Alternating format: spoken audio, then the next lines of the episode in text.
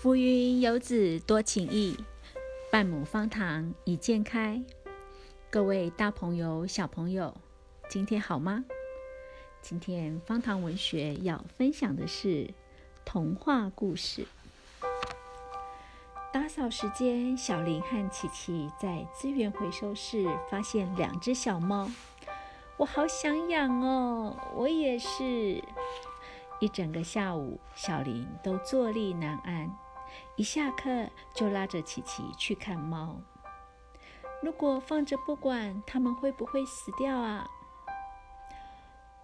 小林拿起纸箱说：“先带回家再说。”把猫带回家，爸爸就开始打喷嚏。妈妈说：“养猫是大事，你应该先跟家人商量的。可是如果放着不管，我怕它们会死掉。”爸爸对猫咪过敏，租房子的时候，房东就不希望我们养宠物。我们去跟房东说说看嘛。就算只是口头约定，我们还是要遵守啊。第二天，小林决定趁着班会时间，请大家一起帮忙想办法。我们昨天捡到两只猫，不知道该怎么办。话才一说完，全班都一阵骚动。可以把它养在班上当班猫，陪我们一起上课。赞成。猫会抓老鼠，以后扫具柜就不会有老鼠了。养猫可以培养我们的爱心和责任心，还是可以学习和动物相处。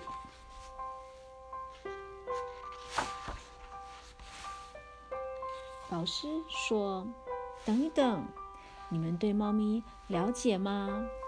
养猫不是一件小事，得先询问学校。大家也要趁这个时间先去搜集资料。没问题，我可以去图书馆借书，我可以上网查资料，我可以去问问有养猫的朋友。我阿姨是兽医，我也可以去问问她。当大家兴高采烈的讨论时，小丽却深深的说：“可是我怕猫。”没有问题，猫靠近你的时候，我们就把它抱走。可是我不喜欢猫的味道。我们家有空气清净剂，我可以搬来学校。可是。猫可能会有跳蚤，我们可以定期帮猫除蚤啊。可是，猫真的会乖乖待在教室里吗？听到这句话，大家都安静了。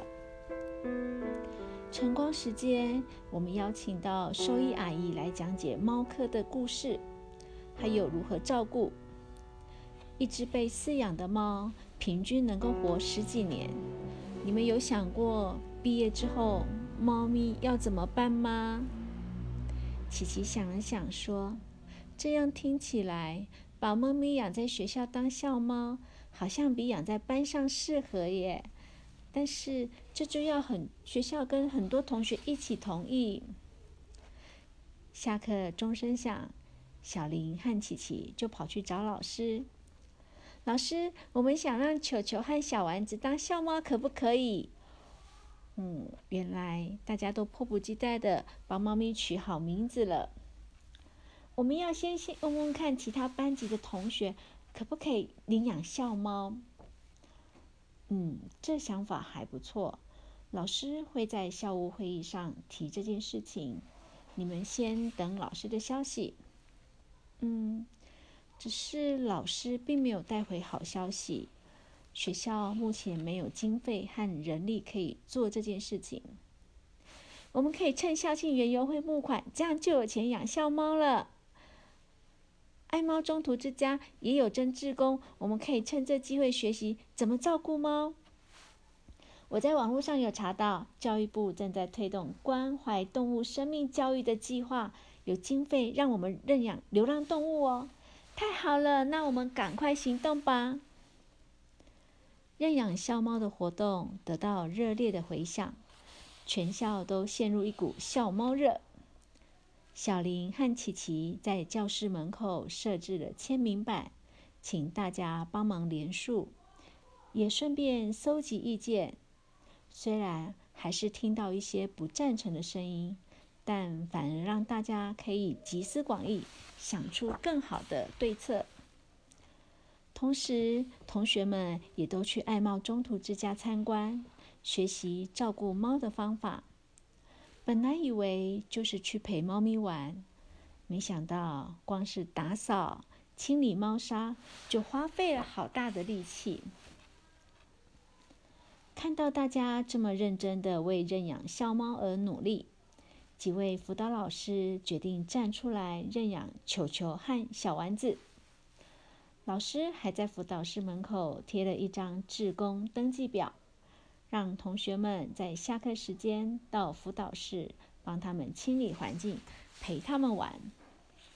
这时候，球球和小丸子正式成为校猫了。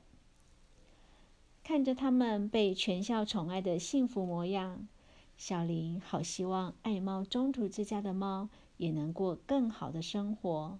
并且遇到疼爱他们的人，我们干脆趁校庆园游会的时候来帮中途之家募款吧。小林登高一呼，同学们纷纷附议，大家卯足了全力叫卖着印着球球和小丸子的明信片，不一会儿就销售一空。后来他们更尝试到街上义卖。看着球球和小丸子在辅导室前的小花圃安心打盹的模样，早已超出小林和琪琪一开始的想象。即便是小学生也能发挥影响力，他们就开始想，接下来还有什么能够让大家合力参与付出的事情呢？小力量也能有大作为。这是今天分享的故事。我想养猫，可以吗？